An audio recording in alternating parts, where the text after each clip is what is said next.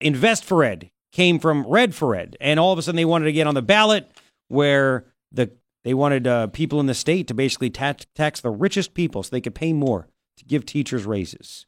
Well, thank goodness it, it was ruled that there were some uh, misleading antics going on, and that was uh, kicked off the ballot.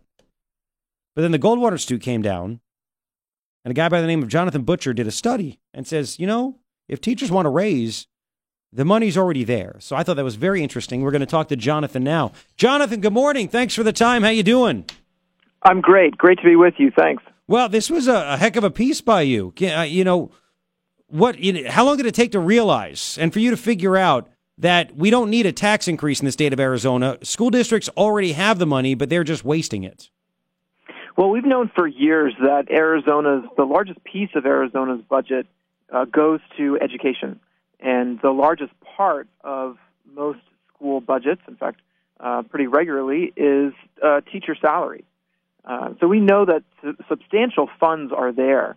The state auditor general for years has documented how well schools have used resources uh, in the classroom and for uh, services that improve student learning. So we've had this information for a long, long time, and uh, and it's important that lawmakers know and voters know uh, what is available already to uh, to to improve teacher pay.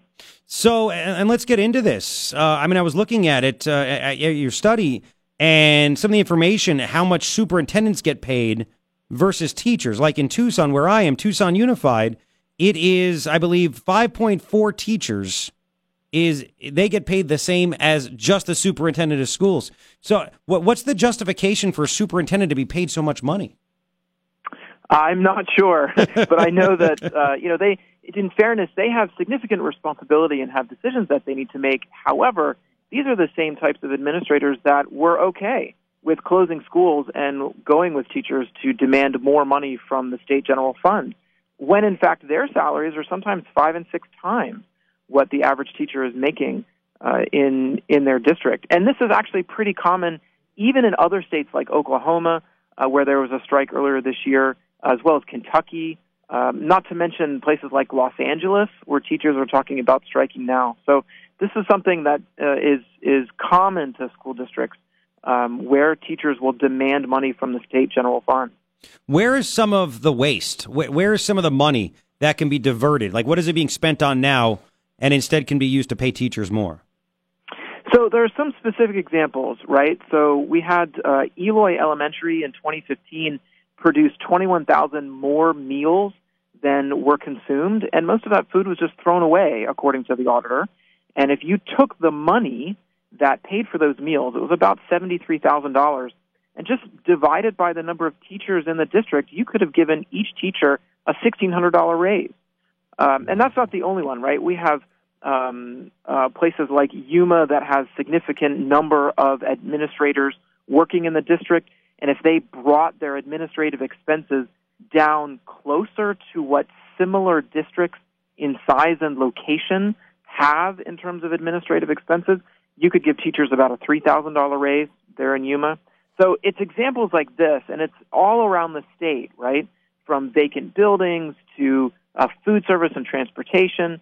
Um, and, and if you took the, these expenses and either got rid of the waste or brought the expenses down closer to what the average is for similar districts, then you can start to move that money over and pay teachers more. And let's talk, by the way, this is Jonathan Butcher. He did a great, great report with the Goldwater Institute about how the money is already there throughout the state of Arizona. We don't need a tax increase to pay teachers more money. He's on KNST AM 790. Now, here in Tucson, you have underutilized buildings in your report on page five.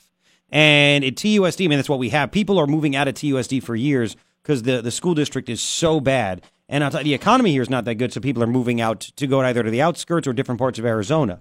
Um, but it says here back in 2013, there were the equivalent of 44 vacant buildings. What can TUSD do? Can they just sell off the buildings to eliminate the costs? Yes. In fact, there was legislation that was passed earlier this year that said that school districts not only must track of the vacant buildings that they have, but they need to make sure that those facilities are on the market, even if charter schools and private schools want to make offers to buy those buildings. There was a news report earlier this year that said that uh, to the Tucson School Board was actually trying to Yep. uh, prevent a charter school from moving into a vacant Yes. building. I mean, they were trying to get around the law and had barely been on the books yet. Yeah, Um, and so to- is- yeah, they they could have made money. There was an offer to buy an empty building, and a charter school wanted to take it over, and TUSD said no, and instead kept an empty building that we have to pay for. That's right. And sometimes these facilities will attract vandals. They'll stand empty for a long time and be a blight on a neighborhood. I mean, we're talking not just about sort of a social cost here as well as an educational cost. If you want to offer, you know, a new service or a new opportunity for families who feel like their child, you know, needs something different than their assigned school. So what happens? Should should teachers that are listening right now should they demand the unions demand the school districts open up the books and see the waste and eliminate it and just reappropriate the funds? Well, I think the questions have changed for everyone. So I think for taxpayers and families, I think they need to um, be involved with their teachers and say, hey, look, do you know what your district is doing? And are you aware of what's going on with the audits uh, that are happening uh, around the state? And then I think the teachers should ask the same question of the people who sign their paychecks, right? And they need to talk to their principal who, uh, you know, and, and everyone, of course, should go to the school board and say, hey, look, you know, what's going on? We have um, an audit here that says, um, you know, says that there's some practices that, that are wasting money. Um, and then when it comes to voters, you know, they should be aware that uh, should administrators and teachers march on the Capitol again, or should there be an effort to raise taxes? I mean, they're talking about something in 2020 already that may be on the ballot to raise taxes. They need to say, hey, look, what's going on with the budgets now? What's happening with the money we already have and the resources districts already have? Do you think there's any chance superintendents or anyone will actually open up their books and say, you know what, yeah, there's a lot of waste. Let's go in there and fix it. Do you think there's any chance these people will do this? Well, I will say this. The Auditor General has access to significantly more uh, detail about school district budgets than the public has. So let's say that. So these reports are done by the Auditor General uh, for a reason, not just because it's their responsibility, but because they're the only ones that can get access to this information. So that's why these reports are so important, right? You're not going to find it anywhere else. Uh, and and so is so is the auditor general does that. Is there anything that can can be done legally? Can there just be put pressure on by the people? Is it the only way to make sure that the waste can be eliminated, or they could reallocate the funds to teachers to get raises, that kind of stuff? Like, what can people Yeah, do? Yeah, I think that lawmakers should use this information to make the case that districts um, can do a better job with the resources they have. Um, and when they talk about legislation, for example, that perhaps we need to give school districts more flexibility in how they handle uh, hiring and firing of teachers, or give them more flexibility about choosing their instructional methods and not having to answer to a school district office. You know, the the teachers and the parents and the principals who are involved with kids every day should uh, they should be the ones able to make decisions about uh, what's best for the kids in the classrooms. And oftentimes, it's school district offices that sort of set policy for a whole set of schools that then are serving you know kids of all different types. So if we want to change that, right, well, we need to use evidence like this that uh, that there are better ways to manage uh, what's happening with state budgets. So again, you know, people should basically go to the website, the Goldwater Institute website, I think goldwaterinstitute.org, get this get this report, and then show up at the next school board meeting and say, "What the heck is going on?" Don't tell me you need to raise taxes. Don't need. I mean, because in my kids' school, they just had, you know, it's like every other week they they sent stuff home to try to raise money for different things, and and uh, you know, it's it's there. You're saying you're confident in this report that there's no reason in the future, or at least in the near future, to raise taxes because the money's already there. It's just being misspent.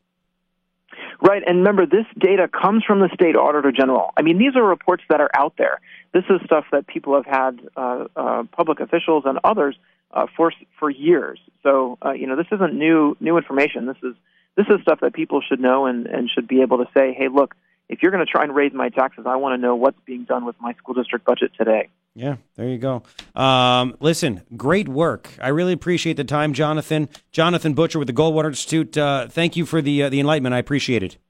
Thank you. You got to take care. There's much more. I'm going to tell you some more examples of waste in this report, and you know I'll stick it on my Facebook page so you can access it yourself. It's really it's incredible, incredible stuff. 720, and you can comment also. And I'd love to hear from teachers. I know teachers are listening. You know, teachers should be demanding that uh, the bad kids are kicked out of the class so they can teach the good kids so there's no distractions. That never happens. All these, these stinking unions and all, what a bunch of wastes. 720 will continue in 5. KNST AM 790, Tucson's most stimulating talk.